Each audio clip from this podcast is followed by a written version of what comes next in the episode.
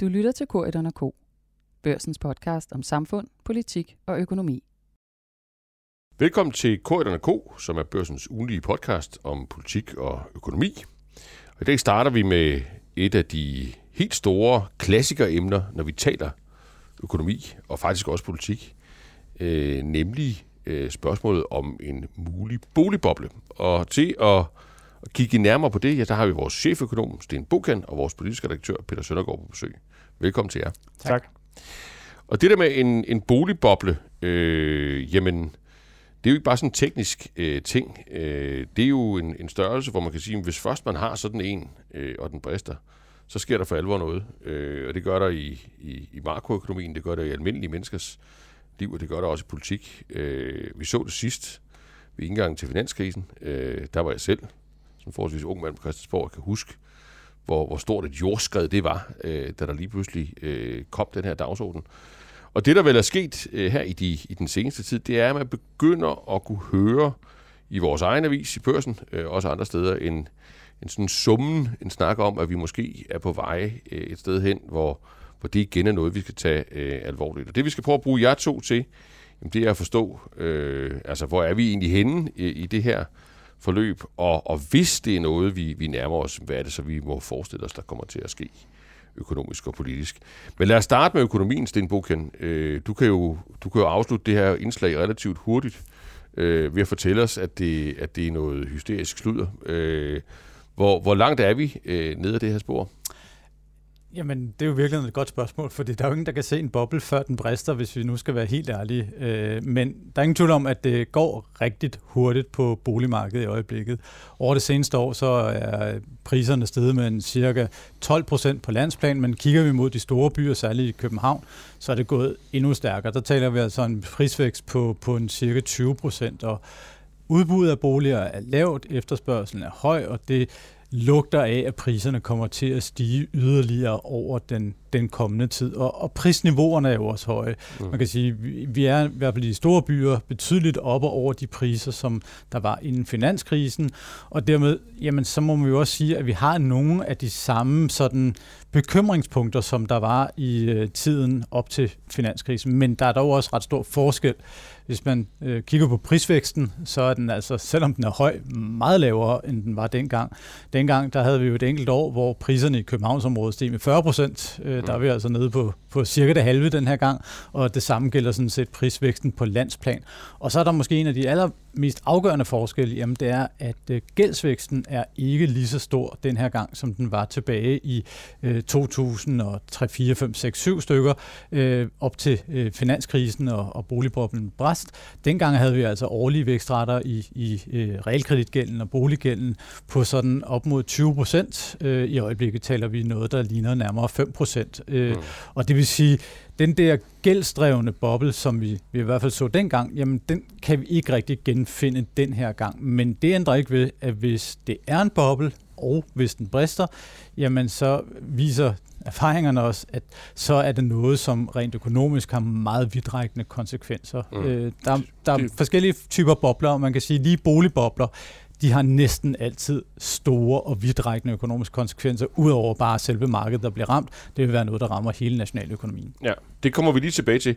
Men, men hvis nu vi får Peter Søndergaard ind i, ind i samtalen nu, nu er jeg jo lige en anelse ældre end, end dig, men, men alligevel så Så det der Sten han siger med, at øh, jamen, man kan ikke se en boble, før den kommer, og det, det er altid en overraskelse, det er definitionen på en boble, og, og, og derfor kan man ikke, det, det sniger sig ind på en. Jeg, jeg får sådan lidt, lidt lyst til at gå i rette med ham, ikke, ikke fagøkonomisk, men sådan stemningsmæssigt, for jeg synes jo i to tusind og syv, der var der vel en eller anden stemning på Christiansborg af, at, at alle sådan, jo, de sagde en hel masse om at skrive de økonomiske lærebøger om, og, og så videre, men der var vel, sådan husker jeg det i hvert fald, alligevel en opfattelse af, at noget var ved at løbe løbsk, øh, som man måske så ikke havde lyst til at tage fast fat på, fordi det er svært. Oplever du det samme på Christiansborg i, i, i dag, øh, altså i den her situation? Det er i hvert fald noget, der bliver snakket om, men det er ikke mange, der har sådan et ønske om at gå ind og, og, og stramme op på låneregler, for eksempel lige nu her, rent politisk. Altså senest, der må man typisk vil kigge hen, det er over mod finansministeriet. Hvad siger finansministeren i den her situation? Og Nicolai Wammen, han har jo hidtil sagt, han sagde det både for en måned siden, og sagde også i går, at øh, regeringen har ikke nogen planer om at, at vil stramme op øh, på lånereglerne i den nuværende situation. Han vil afvente Systemiske Risikoråd, som jo øh, kommer med nogle anbefalinger, hvor vi regner med her til juni. Mm. Øh, og så må man ligesom se der, hvad der skal ske. Men det er ikke sådan, at han vil hverken sige, at man vil følge øh, de anbefalinger, der skulle komme, eller vil bakke op om dem. Øh, han siger heller ikke det modsatte. Øh, så faktisk den eneste sådan, øh, politiker, jeg har hørt, været øh, dybt bekymret for, at man ikke allerede nu begynder at stramme op på lånereglerne, det er øh, Rune Lund fra Enhedslisten. Mm. Øh, så sent som i går havde han også øh, finansministeren, i, øh, han stillede spørgsmål til finansministeren i Folketingssalen om netop det her, øh, hvor han spurgte om, om, øh, om man skulle gøre det, og i så fald, hvad man skulle gøre. Og der, jeg tror, han svarede en ti femten gange, Nicolai Wammen, vi har ikke nogen planer om at gøre det øh, for nuværende. Øh, det mest sådan, interessante indspark, synes jeg, der har været øh, i den her debat her for nyligt, det er faktisk fra S F, som har foreslået øh, Henrik Sass-modellen, og faktisk at gå den modsatte vej. Altså i takt med, at boligpriserne stiger, og det bliver sværere og sværere, især for unge øh, førstegangskøbere at komme ind på boligmarkedet, særligt i København.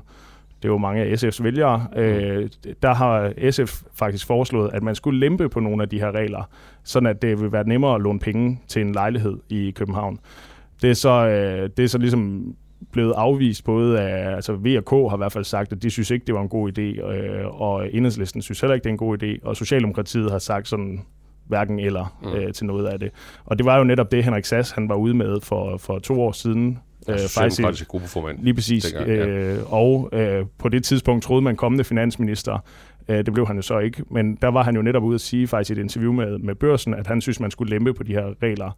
Øh, også for, at, at øh, førstegangskøbere nemmere kunne komme ind på boligmarkedet. Mm. Det er så ikke blevet til noget. Men, men hvis I lige prøver at tage den lidt bredere kontekst med jer, med jer begge to, altså man kan sige, hvis man igen sammenligner to tusind og syv og, og, og så nu to tusind og enogtyve, så er der vel også den forskel, at, at, at, at dengang var der vel også en generel overophedning af økonomien. Øh, så, så som jeg husker det, så, så gik man jo rundt og sådan kiggede lidt efter, øh, hvordan det så ud med bremseklodserne øh, i, i det politiske maskinrum. Øh, nu har vi jo ikke øh, på den måde en overophedning af økonomien. Vi er faktisk en, en, en krise. Øh, og det gør det vel også mere komplekst for politikerne. Altså om...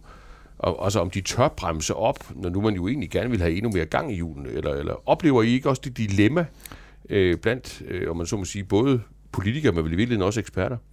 Jo, altså der er ingen tvivl om, at der, det er mere øh, sammensat, end det var tilbage ja. i to tusind og seks og to tusind og syv, inden finanskrisen ramte, fordi vi jo står i en, en krise, og i virkeligheden er den prisvækst, vi har set, Øh, jo en kæmpe overraskelse for de økonomiske eksperter.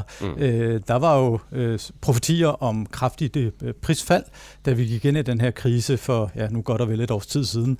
Øh, og derfor så må vi jo også sådan sige, blandt de økonomiske eksperter er der en smule forvirring om, hvad det egentlig er, der er de primære drivkræfter for den prisvækst. Der bliver nævnt noget med, at renten er lav.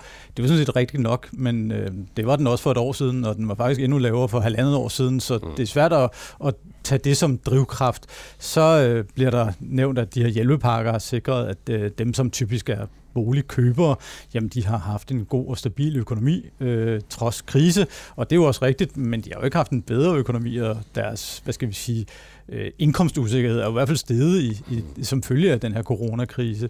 Og så er der jo selvfølgelig det sidste, øh, nemlig at øh, hvad skal vi ellers lave, når vi ikke må noget under coronatiden, så må vi jo gå ud og kigge på boliger, enten sommerhuse, fordi vi ikke kan komme ud og rejse, eller ja, en ny bolig, fordi vi hele tiden er derhjemme, fordi vi jo ikke øh, øh, i samme omfang som normalt må, må tage ind på vores arbejdsplads Og, og arbejde der. Øh, og den faktor kan selvfølgelig godt være i spil, men den faktor vil jo så i hvert fald forsvinde, når øh, corona forsvinder, hvilket jo er inden for øh, måske måneder, øh, sådan som det der store, brede fænomen, som vi alle sammen skal forholde os til hele tiden, fordi der trods alt er vacciner på vej. Og derfor er det, det store spørgsmål jo også sådan grundlæggende set, øh, altså risikerer man at lave nogle indgreb, som markedet i en eller anden selv, øh, grad selv kommer til at regulere sig ud af, mm. som følge af coronakrisen begynder at aftage. Altså de drivkræfter, der har presset priserne op, hvis det har været corona, jamen så så må vi jo forvente, at, at, at det i hvert fald øh, stiller noget, noget af på markedet. Mm. Men, men det kan vi jo ikke vide, og derfor så, kan man jo sige, så er det jo en, en vigtig diskussion at have, hvad man gør, hvis det så viser sig ikke at være sådan, at, at, at, at det stiller af af sig selv. Mm. Øh, men, men, men det gør, det hele diskussionen bliver mere sammensat, også fordi, at man kan jo sige, at de her stigende boligpriser er jo ikke nødvendigvis dårligt i en økonomi, som er i krise. Det er jo sikret, at der er rekorder i beskæftigelse i byggeriet. Så slapper vi da for arbejdsløs der. Det er da meget rart. Og det sikrer jo også, at den almindelige forbruger tør forbruge mere, end ellers ville have været tilfældet. Hvilket jo heller ikke er dårligt i en krisetid. Så, så det er meget mere sammensat. Men hvis vi lige, vi skal en tur ned i værktøjskassen på, hvad man, hvad man kan gøre. Men vi vil lige... Altså en sidste runde på, hvor, hvor, hvor de forskellige aktører så står. Det er jo ikke kun politikere, der bestemmer her. Der er jo også... Altså I dækker jo også på, på din redaktion, Peter Søndergaard, altså... Nationalbanken, øh, øh, Finanstilsynet er en, en, en, en spiller her, øh, nogle af eksperterne er. Altså, hvad, hvad er stemningsbilledet uden for Christiansborg? Altså det systemiske risikoråd med Lars Rohde i spidsen, som jo så også er over i Nationalbanken, mm. han, han har jo varslet, at der vil komme nogle anbefalinger her til, til juni, hvor man vil kigge på nogle opstramninger. Øh, og det samme har Finanstilsynets øh, direktør Jesper Baug øh, været ude at sige. De har jo en bekymring, øh, men... men det er jo ikke nogen af dem, der siger, at der er en boble lige nu og her, mm. men, men den bekymring kan jo potentielt stige de kommende måneder, hvis de prisstigninger, vi ser her på de sidste, øh, eller de sidste mange måneder efterhånden, de fortsætter op. Øh, jeg tror, for sådan det politiske i det, der for Nicolai Wammen, øh, der tror jeg, grunden til, at han har den her vent-og-se-holdning lige nu, det er jo lidt, som Sten også er inde på, det her med, at en af de ting, man i hvert fald taler om, der har drevet boligpriserne op, netop er det her med, at øh, på grund af coronakrisen, og vi har kedet os alle sammen rigtig meget, øh, har gjort, at vi har købt boliger, og, og det har fået priserne til at stige. Og øh, man kan sige, at boligøkonomerne og andre spåmænd har jo ikke været særlig fremragende til at gætte, hvordan boligpriserne udviklede sig. Da, hvis vi kigger et år tilbage, der troede de jo netop på de her prisfald på ti procent. Øh, det gik jo sådan stik modsatte vej. Og det vil sige, at de forudsigelser, der kommer nu fra boligøkonomer om, hvad der vil ske med, med boligmarkedet, jamen, hvor, altså, hvis de ikke kunne regne det ud på vej ind i krisen, coronakrisen, hvorfor skulle de så kunne regne det ud på vej ud af coronakrisen? Det kan jo være, at hele problemet det når at løse sig, så øh, helt af sig selv, inden øh, Nicolai Wammen han behøver at sende signaler til sommer, når det systemiske risikoråd kommer. Fordi hvis der falder mere ro på boligmarkedet, jamen, så er der ikke nogen grund til at stramme op, sådan at en øh, hvad skal man sige, mere ro på boligmarkedet, eller måske et fald, vil blive accelereret af, at man strammer yderligere op. Mm. Nej. Det er jo altid svært at time de der, de der indgreb, men hvis vi nu prøver at, at, at dybest set hjælpe lytterne med at, at, at sætte sig lidt ind i, hvad der kunne ske, så kan vi jo starte med at spørge Sten, altså sådan som private praktiserende øh, prognosemager, altså hvor, hvor, hvor, hvornår blinker den røde lampe helt klart? Altså hvor, hvor, hvor meget skal det her, øh, hvad er det for nogle indikatorer, du sidder og kigger på? Hvad er det, hvad er det for en type stigninger, der vil få dig til at skrive noget andet i børsen, end du skriver lige for øjeblikket? Det vil primært være, hvis gælden begynder at accelerere kraftigt. Altså ikke så meget om priserne stiger eller ej, fordi hvis folk har indkomsterne til at bære det, jamen så mener jeg sådan set dybest nok, set nok at økonomien kan håndtere øh, højere priser. Men, men hvis vi begynder at se en kraftig stigning i husholdningernes gæld, så er der grund til en, en, en pæn portion bekymring. Lige nu er det primært i nogle lommer, og det gør det jo også sværere, altså sådan geografiske lommer. Det er primært mm. i Københavnsområdet, der stiger gælden, øh, gør den også til en vis grad i Aarhus, men når vi kommer uden for de store byer, så er det meget mindre tydeligt.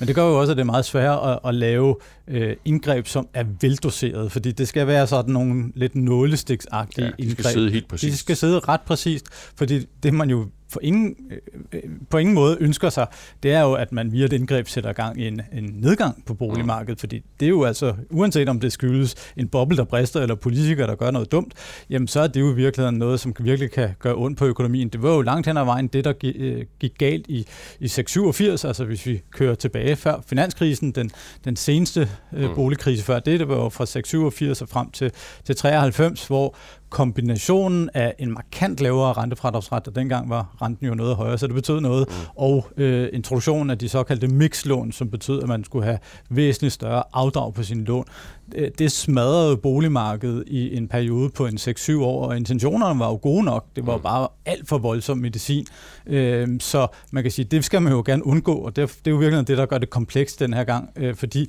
at det er indtil videre noget sådan lidt mere øh, nede i nogle delsegmenter af boligmarkedet, end det den der meget tydelige, brede boligmarkedsboble, øh, som vi øh, nok så, må vi jo sige nu, når vi kigger tilbage tilbage i, i to tusind og fem, seks, syv stykker. Ja. Men så lad os kigge ned i, i lægetasken der. Altså, hvad, hvem, hvem kan tage hvilke redskaber op af, af tasken? Vi kan jo starte med Christiansborg. Øh, Peter, hvad, hvad vil de i givet fald gribe og gøre i, hvis de for alvor bliver bekymret? Altså, hvis det handler om at stramme op på låneregler, så kan de jo sende signaler, og så må vi jo så se, om Finanstilsynet de... Øh bruger de redskaber, de har. Øh, politikerne, de kan jo gå ind og kigge på netop sådan noget som rentefradraget. Men renterne er jo nærmest ikke eksisterende, så det, det er begrænset, øh, hvad det hjælper. Mm. Og det vil jo også, tænker jeg, typisk være noget, man vil bruge i forbindelse med en, en finanslovsforhandling. Så der er vi jo så henne på, på efteråret. Det kan være, det er for sent at gøre noget der, øh, hvis boligpriserne stiger markant. Så er der selvfølgelig hele boligskattesystemet, altså den helt store, komplekse kasse. Øh, den har jeg svært ved at se, at øh, man skulle pille særlig meget ved, fordi at man har jo brugt ufattelig mange år øh, på at lave det boligskattesystem, som vi stadigvæk venter på øh, bliver, bliver sat i drift.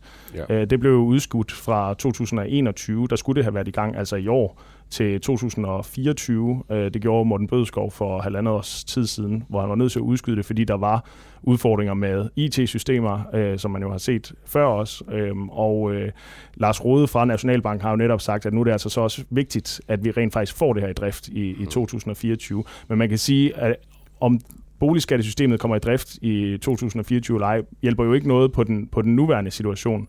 Øh, men det vil jo så hjælpe på fremtidige øh, eventuelle boligbobler, fordi at det jo er indrettet sådan, at øh, boligskatterne vil stige i takt med, at boligpriserne stiger, og boligskatterne vil falde i takt med, at boligpriserne øh, falder. Men de eventuelle boligprisstigninger, der vil komme fra nu af og frem til to tusind og fireogtyve, de vil jo ligesom ikke blive regnet ind, fordi der bliver det så fastfrosset ved overgangen til det nye boligskattesystem. Mm. Men at åbne den der Pandoras æske, som det har været i, i, i mange år med, med boligskattesystemet, det har virkelig, virkelig svært ved at forestille ja. mig. Så det vil være, det kunne være noget rentefradrag, men, men det, det, ja, det tror jeg ikke, der er politisk vilje til. Men så er der jo andre, øh, så er der jo andre aktører øh, i feltet, der kan, der kan tage hånden ned i værktøjskassen og Sten Buchen. Altså, hvem kan ellers gøre noget, og hvad er det, de kan tage fat i? Jamen, det er jo Finanstilsynet, der så sidder med bolden, øh, og de kan tage fat i lånereglerne, og det har de jo allerede gjort øh, rigtig mange gange siden finanskrisen, for vi har gjort ret meget i virkeligheden for at undgå at havne den situation, som vi så måske står i nu. Mm. Øh, man har strammet lånereglerne ganske gevaldigt. Man har indført en tilsynsdiamant for øh, realkreditinstitutterne. Man har indført, øh, indført udbetalingskrav, som vi jo ikke havde øh, for ti år siden. Øh, nu er de så på fem procent. Dem kunne man jo skrue yderligere på. Øh, den her tilsynsdiamant handler om begrænsninger på brugen af afdragsfri lån og på variabelforrentet lån. Øh, man kan stramme de regler, der er for, øh, hvor, øh, hvad skal vi sige, hvor, øh, hvor stærk en økonomi man skal have for at få en høj belåning af sin økonomi. Uh-huh. Øh, det er det, der kaldes gældsfaktorer, at hvis man har en, en, øh, en gæld, der overstiger øh, fire gange ens husstandsindkomst, jamen så skal man kunne håndtere et øh, husprisfald på ti procent, uden at man øh, står tilbage med en negativ formue. Altså oh. så skal husets værdi og øh, ens øvrige formue overstige ens gæld. Øh, og hvis man skal belåne øh, fem gange ens husstandsindkomst, skal man kunne håndtere et prisfald på femogtyve procent. Al den slags kan man jo skrue på i forskellige sådan kombinationer, hvor man øh, ligesom adresserer, at, at det vi virkelig mest er bekymret for, det er brugen af bestemte typer lån, eller brugen af øh, for store lån snarere, end at, at øh, markedet sådan i, i, i samlet set nødvendigvis skal, skal øh, så at sige, dæmpes voldsomt. Ja. Og jeg vil da også gætte på, at det er det, som man vil gøre. Øh, her skal vi så ikke have politikerne på banen. Sådan, ja, fordi det er mere interessant. Altså, for, lad, lad os lige prøve at, at, at forstå præcis, hvordan det fungerer, fordi jeg, jeg har jo sådan en ret levende erindring om, at, øh, at altså, som politiker, at, at det der med at gøre øh, det, som som var nødvendigt. Altså det, som de fleste godt vidste, var, var noget, man blev nødt til for at forhindre en boligboble. Det er jo også som regel enormt upopulært, øh, fordi det er jo nogle indgreb, der, der man så må sige, øh, at man griber jo negativt ind i folks økonomi. Øh, og jeg, jeg husker meget levende sådan en, en stemning blandt toppolitikere på Christiansborg af, at det kunne egentlig være ret nok at overlade det til nogle andre. Øh, og det vil sige, hvis nu det kunne være, altså for eksempel øh, Finanstilsynet, der tog sig af det der, Øh, så kunne man jo, så var det jo ikke ens, så var man ikke selv i berøring med, med ansvaret. Men skulle vi lige prøve at, at redde helt ud, altså hvordan foregår det? Det, det, det er Finanstilsynet, der kan gøre det her. Ja, det ligger sådan set under Finanstilsynets øh, hvad skal vi sige, ansvarsområde at beslutte, men der skal man jo så være opmærksom holder, holder på. Holder politikerne så snitterne væk, Peter Søndergaard? At, Jamen, ja. de, kan jo, de kan jo selvfølgelig sende uh, signaler. Altså hvis nu Jesper Baug fra Finanstilsynet kommer ud og siger, at vi er nødt til at stramme op på nogle låneregler, for eksempel i København og Aarhus, hvor, hvor boligprisstigningerne har været, har været og, størst. Og vi er enige om, han kan, han kan gøre det, ikke også? Han kan gøre det, ja. ja. Men, men hvis nu at han går ud og siger det, og der så står uh, ti partier inde på Christiansborg og råber og skriger og siger, at Jesper Jesper Baug, han er, han er dum, og det skal han lade være med. Mm. Så jeg tænker, at han måske vil, øh, vil tænke sig om en ekstra gang. øh, men, men i princippet, så kan han gøre det. Så, men signaler fra Christiansborg, det betyder selvfølgelig noget, også ja. I den her sammenhæng, fordi det netop påvirker øh, så manges privatøkonomi, hvad der sker på boligmarkedet. Men, men altså, de prøver at spole os ind i det der scenarie. Det, det er jo selvfølgelig lidt, lidt, lidt fremtidsmusik, ikke? Men altså... Man vil jo godt kunne forestille sig fra Christiansborg, altså nu, nu er Henrik Sass Larsen ikke på Christiansborg længere, men altså stemmer, der vil sige, jamen prøv nu at høre her, det, jo mere vi strammer på de her regler, jo mere bliver det jo sådan, at, at helt almindelige mennesker, øh, sygeplejersker og, og, og politibetjente osv., at de ikke kan benytte sig af realkreditsystemet, øh, og det er sådan set noget, vi har lavet for almindelige mennesker, sådan har det altid været i, i Danmark. Så det duer ikke. Øh, her, her råber vi højt, altså... Hvad ser du for dig, når du sådan prøver at, at, at fremtidsande? Vil de kunne sidde stille? Nej. Det tror du ikke? nej, nej, det tror jeg faktisk ikke, de kan. Okay. Æ, men jeg vil sige, de lurepasser jo så rigtig meget lige nu. Ja. Altså, jeg, jeg har virkelig ikke set nogen, øh, ud over Rune Lund, tale om, at man skal gå ind og stramme op på de her regler. Æ, og så har jeg så set S F gå ud og sige, at man skal lempe på reglerne. Og der, der vil Socialdemokratiet hverken sige det ene eller det andet øh, lige nu. Så hvordan de lige vil positionere sig der, det tror jeg, jeg tror helt ærligt, altså det kan godt være, at det er bare mig, der ikke ved det, men jeg tror helt ærligt heller ikke, de selv ved det. Nej. Fordi jeg tror simpelthen, det handler om... Jeg tror ikke, de har været inde i det scenarie endnu. Nej, det tror jeg simpelthen ikke, de har. Nej. Fordi at netop, som jeg også sagde tidligere, det her med, at, at, at det har været så ekstremt svært at forudsige, hvordan de her boligpriser, de udviklede sig under corona, hvor vi alle sammen troede, at priserne ville falde. Øh, og, og det var jo forkert. Altså, der skete det modsatte. Og, og der tror jeg, at mange politikere lige nu tænker, jamen, vi aner ikke, hvor vi står henne til juni, når øh, det systemiske risikoråd kommer med nogle anbefalinger. Nej, og, og du... derfor bliver vi nødt til at tage bestik af det, øh, når det kommer, og så må vi tage, tage stilling der. Men, men nu nævner du det der risikoråd. Det, det har sådan set selv været med til at lave. Øh, og, og ideen med det, øh, det var jo, at, at igen, at der skulle være ansvarsfralæggelse. Nogen... Ja, det kan du sige. Eller, eller, eller måske det modsatte. Altså, at, øh, at man havde brug for... Øh, at der var nogen, der ligesom sagde til en, at nu er det alvor. Fordi det var svært, det var svært selv bare at gå ud og argumentere for det. Så man havde ligesom brug for at, at få et venligt skub fra nogle mennesker med, med, med en vis tyngde. Ikke? Og, og, men, men hvordan tænker du, det fungerer på Christiansborg? Altså, det er jo en lidt sjov størrelse. For eksempel Nicolai Wammens departementschef sidder jo med der, så han sidder jo ligesom og giver råd til sin egen minister, og så, så går han, øh, så går han tilbage i ministeriet og hjælper ministeren med at svare på sin egen råd. Ikke? Så, altså hvor... Hvor meget betyder det der, altså den der type signaler fra de tunge økonomiske institutioner på Christiansborg? Er det noget, de, er det noget, de sådan føler, de, er, er det sådan en skub, de tager imod, tror du? Ikke nødvendigvis. Okay. Det, det, det tror jeg ikke nødvendigvis. Altså jeg synes, at man har set flere, øh, flere gange, hvor der er kommet eksperter, både fra kommissioner og alt muligt andet, mm. med gode forslag, der bliver hældt ned og brættet fem minutter efter, det er lagt frem mm. øh, fra politisk side. Øh, I det her tilfælde, Hvis, hvis der er nogle små opstramninger hister her, måske i København og Aarhus, så tænker jeg, at man måske gerne vil følge dem. Måske fuldt op af noget andet, øh, som, som rent politisk øh, er, er mere en godbid. Det kunne fx være sådan noget med at bygge endnu flere almene boliger eller et eller andet mm. i, i København. Det er jo så ikke noget, der virker nu og her. De skal jo lige besluttes og bygges først. Men, men så kan man ligesom få nogle godbidder ind øh, på den måde. Ja. Men om, øh, om de vil sådan... godtage, at øh, nu kommer øh, det systemiske risikoråd og siger, nu skal I gøre sådan her, og så bare, og så bare gøre det. Jeg tror, de vil sige, ringe over til Jesper Baug og sige, fiks lige det her, fordi det må være dit ansvar. Men så kan vi jo slutte med at bede økonomen om at komme med en politisk vurdering. Altså, hvor, hvor, hvor langt kan man komme øh, med, med den her type stramningsredskaber, som, som politikerne ikke behøver at røre ved, tror du, Sten Buchen, øh, når du sådan sammenligner med, med den krisehåndtering, vi har set også bagud?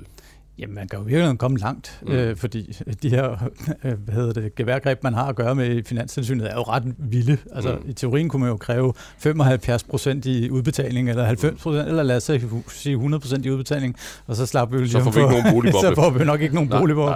Men, men igen, det er jo det der samspil, som er det der lidt uformelle samspil mellem det politiske og så det teknokratiske. Ja. Og der tror jeg ikke, at, at, at, at uh, tilsynet kommer til at gå ekstremt langt, medmindre der er en eller anden grad og opbakning på Christiansborg, og jo selvfølgelig i særlig grad fra regeringen.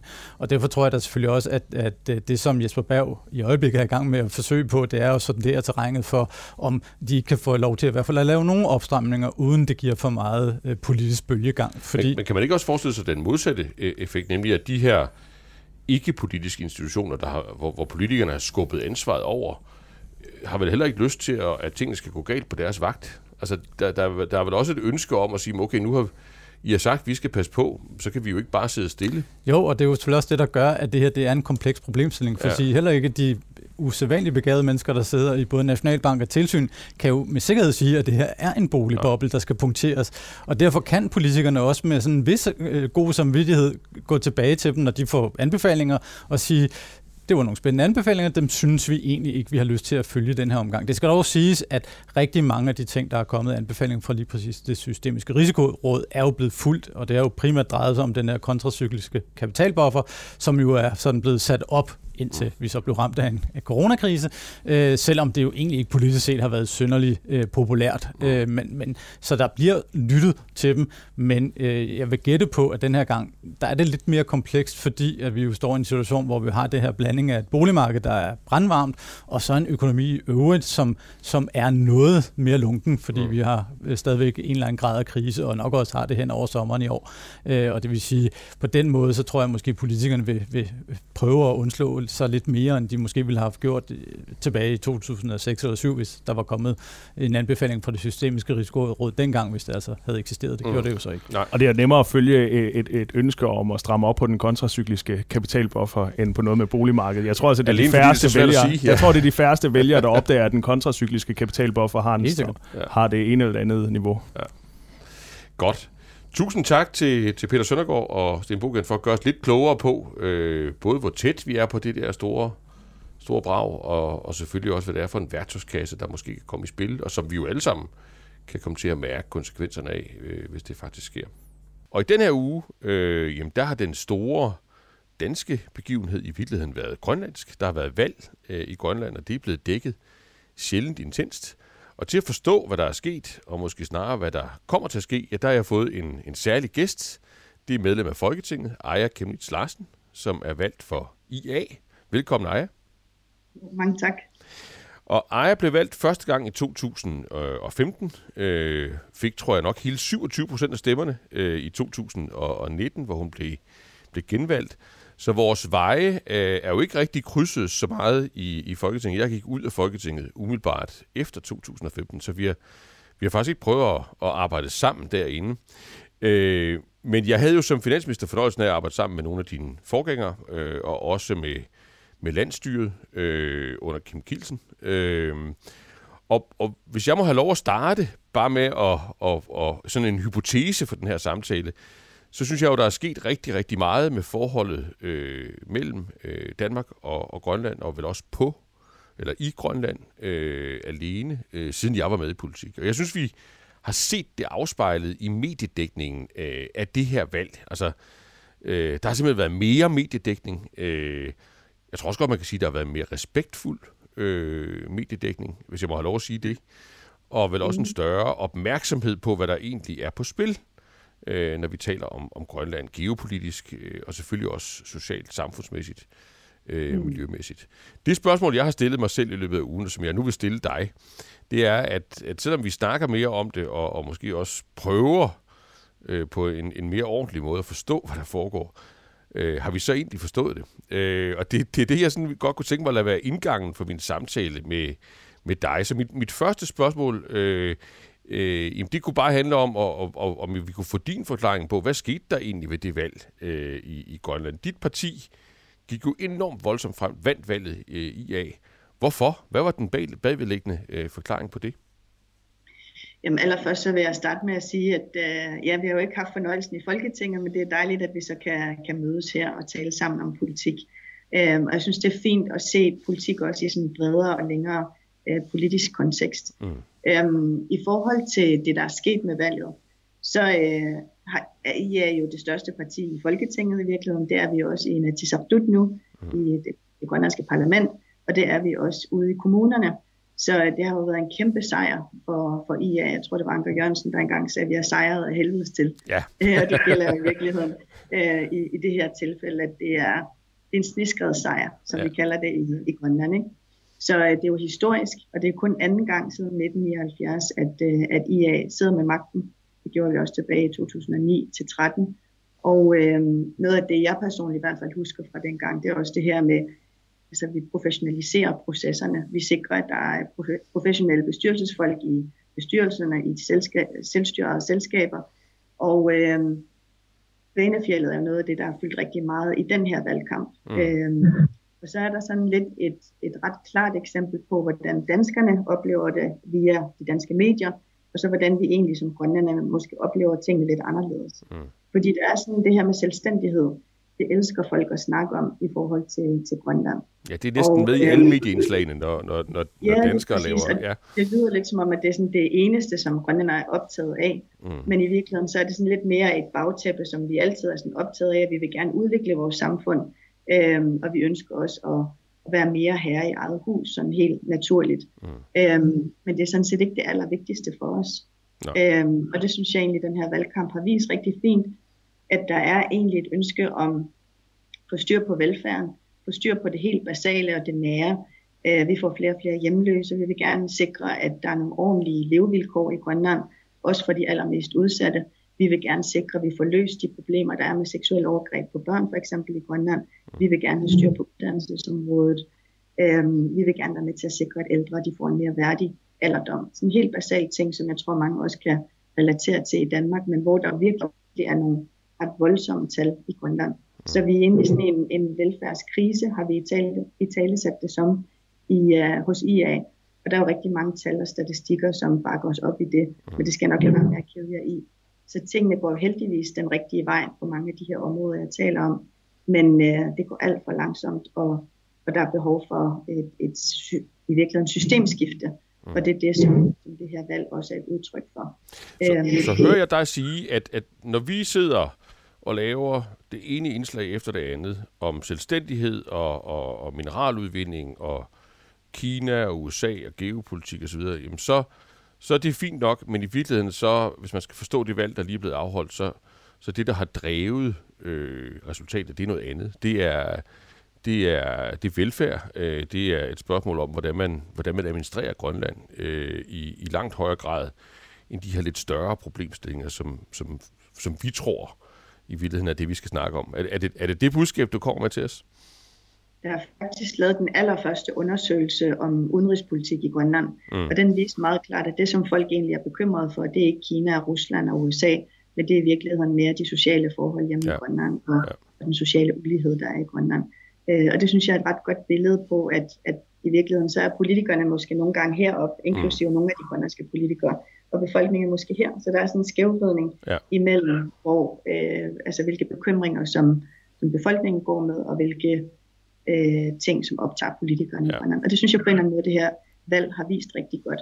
At vi vil, vi vil også bare gerne have nogle, altså et godt liv. Mm. Øhm, og, og når man snakker om Grønland, og det her geostrategiske øh, fokus, som der er på Grønland, så føler vi os også ofte som et objekt. Mm. Og Trumps købstilbud er et meget konkret eksempel på det, at man tror, man bare kan købe et land. Øh, men der er faktisk mennesker, der bor der, og, øh, og, og det er jo netop ikke særlig respektfuldt, hvis det er den måde, man tror, man kan samarbejde med andre lande. Nej. Øh, og jeg oplever faktisk også, at Grønland og Danmark har måske haft sådan lidt et storbror-lillebror-forhold, Øh, og hvor målet jo i virkeligheden er at være mere ligeværdige. Mm.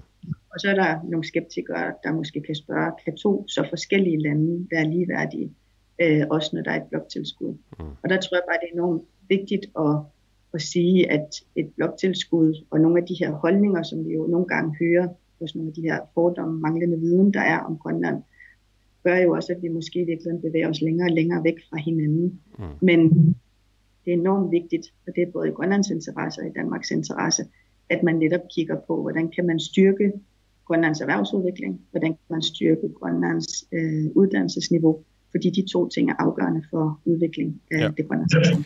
Men, men lad os prøve at, at tage lidt hul på det, altså og, og, og prøve at og kigge lidt frem og se, hvad, hvad, kan vi, hvad kan man så forestille sig, der kommer til at ske, eller, eller kommer til at ændre sig. Øh, det starter vel med et, øh, et parlamentarisk spil, øh, jeg tror, din partiformand fik sagt det nu, det startede med en kop kaffe, og det, det er efter min erfaring også tit en god start. Øh, og, og hvis vi lige tager helt kort, øh, hvad, er, hvad ligger der, hvad, hvad gætter du på der? Altså, øh, at bliver det en lang proces? Bliver det, bliver det Naleraq, man først og fremmest vil, vil have dialogen med, i, og, og så måske senere et, et, et bredere billede? Eller hvad er umiddelbart din øh, prognose for den proces, der kommer nu, når det handler om at, at, at få lavet et landsstyre? Altså, der er to sandsynlige scenarier. Ja. Det ene scenarie, det er Manal Rakh, ja. øh, og så har man et lille flertal, hvor man så har seksten mandater. Ja. Eller et andet øh, alternativ kunne også godt være Demokraterne, og så Atassut. Ja. Og til danske vælgere, der kan man måske sige, at Naleraq i mine øjne er et mere som nationalistisk parti, hvor at Demokraterne og Atassut er sådan mere borgerlige, liberale partier. Ja.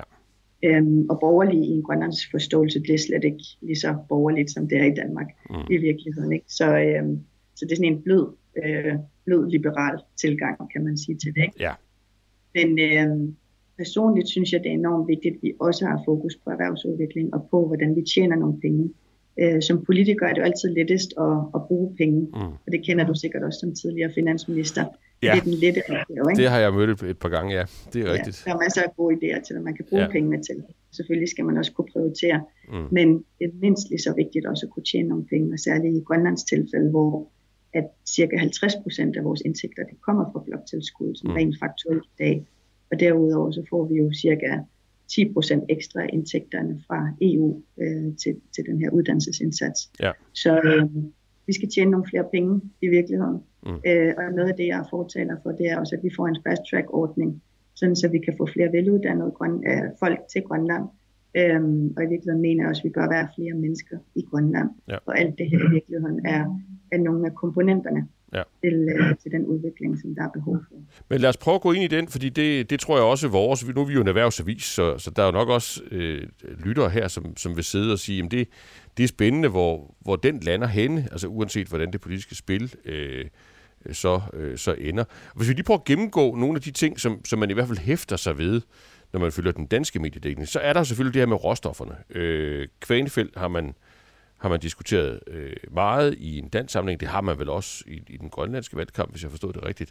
Hvordan skal man forstå øh, I A's position her? Altså, det er et nej til Kvanefjeld, men, men, men hvad er det, er, hvad, hvor bredt rækker det nej? Altså, i, i, i forhold til råstofudvinding som sådan, øh, er det så også et skridt baglæns i, i forhold til, hvor, hvor aktivt øh, man, man presser på for at og få den indtægtskilde øh, til at, at fylde noget i grønlandsk økonomi? Eller hvordan skal vi, hvordan skal vi egentlig forstå I A's position der? Mm. Altså man kan sige, at det her nej til uran, det har jo været ret afgørende i, i den her valgkamp. Ja. Det har jo helt konkret ført til tolv mandater ud af enogtredive i parlamentet, ja. Og det har også ført til en borgmesterpost i, i Sydgrønland, hvor ja. projektet finder sted. Ja. Så det er jo et meget klart mandat, folkeligt mandat, man faktisk har fået, til at nej til uran, det er den politik, der øh, bliver den primære i Grønland. Øh, men det er derfor også, at der er mange, der kigger rigtig meget på de her koalitionsforhandlinger. Bliver det Naleraq, som også siger nej til uran, eller bliver det Demokraterne, som er mere åben over for projektet? Ja. Øh, så der er jo nogen, altså særligt hvis det er Demokraterne, så skal der i hvert fald sluges nogle kameler i forhold til, at, øh, at, at man så siger, at der er mange andre ting, vi så er enige om, og så giver vi os på det her, fordi I A står så stærkt i forhold til øh, et folkeligt mandat. Mm. Så øh, jeg tænker, det er et klart nej til uran, øh, og vi skal finde nogen, som er med på det, og så må vi finde en god måde. Det kunne godt være en folkeafstemning. Mm. Øh, det kunne man også godt tolke det her valg lidt som en, en, en øh, i hvert fald sådan en pejling på, hvor, hvor står folk henne. Ja, ja. Øh, og der har været en undersøgelse, der også har vist, at treogtres procent af befolkningen er imod uranprojektet. Mm. Øhm, så øh, ja, klart nej til uran herfra, øh, og, og så må vi se, hvad forhandlingerne viser. Og hvis det er et nej til uran øh, med et stærkt I A, øh, og som har det som en, en form for første prioritet i regeringsforhandlingerne, fordi det er en, en slags kontrakt med vælgerne, og måske en folkeafstemning, hvor, hvor det tegner også til et nej, hvor meget perspektiv er der så for øh, at tjene penge på råstofsudvinding i i en grønlandsk sammenhæng? Altså, hvad, hvad er det for en tidshorisont? Hvad er det for nogle muligheder, vi så kigger på fra I A's øh, synspunkt? Altså, det er jo den vigtige kommunikationsopgave for I A. Det ja. er netop at få sagt, at vi, vi er faktisk ret positive i forhold til, til minedrift. Ja. Øhm, det, man skal huske på, hvis man ser det sådan med, med grønne briller, ja. altså med et grønt perspektiv, så, øhm, så er øh, råstofudvinding jo i virkeligheden ikke særlig bæredygtigt, fordi det er ikke fornybare ressourcer, vi tager op af, af jorden. Mm. Øhm, og, og derfor altså, er man jo nødt til selvfølgelig at forholde sig til de enkelte projekter, men øhm, jeg så gerne, at der sådan i pipeline var flere projekter, at der var flere investeringer, også fra særligt dansk side, fra europæisk side, i forhold til efterforskning i, i Grønland. Øhm, vi er jo nødt til at have nye projekter på vej, hvis det er, at vi ønsker, at, at Grønland også skal kunne leve af minedrift sammen med andre ting. Ja. Så det er en helt overordnet erhvervsstrategi, det er jo diversificeret erhvervsudvikling, at vi står på flere ben end kun på fiskeriet, der udgør næsten femoghalvfems procent af vores eksport i dag, mm. og som jo også gør, at Grønlands økonomi bliver enormt sårbar, men at vi også har noget turisme, vi også har noget minedrift, vi også får gang i at få, skal man sige, forvente den her udvikling, hvor rigtig meget er øh, størstedelen er ansat i det offentlige. Mm. Det, det er jo kunstig offentlig sektor, vi i virkeligheden har, og der kunne det være super interessant at se, kunne vi få flere iværksættere, kunne vi få flere øh, selvstændige, som kunne løse nogle af de ja. opgaver, som det offentlige løser i dag. Det tror jeg bliver en, en af de helt store sådan, centrale opgaver for Grønland, at ja. finde sådan et bedre fundament at stå på. Men hvis man skal forstå I A's øh, platform sådan, at den er grønnere, øh, kan man vel, det er i hvert fald, tror jeg, sådan, I, man, I selv taler om den, og den også er mere orienteret mod, mod bæredygtighed. Har det så også nogle konsekvenser for, altså for andre øh, erhvervspolitiske øh, initiativer? Hvad, hvad for eksempel med infrastruktur, lufthavne øh, og, og så videre, som man, som man jo virkelig har satset hårdt på, øh, og hvor der er store planer, og jo også altså fra dansk side et, et, et økonomisk engagement. Er det en uændret kurs, man ser der, eller, eller er det også noget, der skal tages op til revision ud fra et, et, et grønt perspektiv eller et bæredygtighedsperspektiv? Og hvad med fiskeriet? Mm. Øh, altså er der, er, der, er der kursændringer der, vi skal, vi skal se for os? Nej, altså vi ønsker jo netop stabilitet, og jeg forventer sådan set, at de her lufthavne i Nuuk og Ilulissat, som er jo nogle sindssygt store øh, infrastrukturprojekter, ja. jeg forventer, at de bliver til noget. Ja. Men der ligger en ekstra regning på ni hundrede millioner kroner. Det er ja. jo en, en, en ret stor slat penge. Så, så der skal man jo have fundet en god løsning på det, som ikke belaster øh, de selvstyrede selskaber, hvor man har haft lidt tendens til at snuppe lidt fra, fra de enkelte selskaber, som så betyder i virkeligheden, at internetregningen potentielt kan blive dyrere, eller flyrejsen kan blive dyrere, fordi du tager fra egenkapital eller fra overskud fra de selvstyrede selskaber. Ikke? Så, så, så der synes jeg virkelig, det er sådan en, det er en svær opgave, vi står overfor, at finde de her ni hundrede millioner.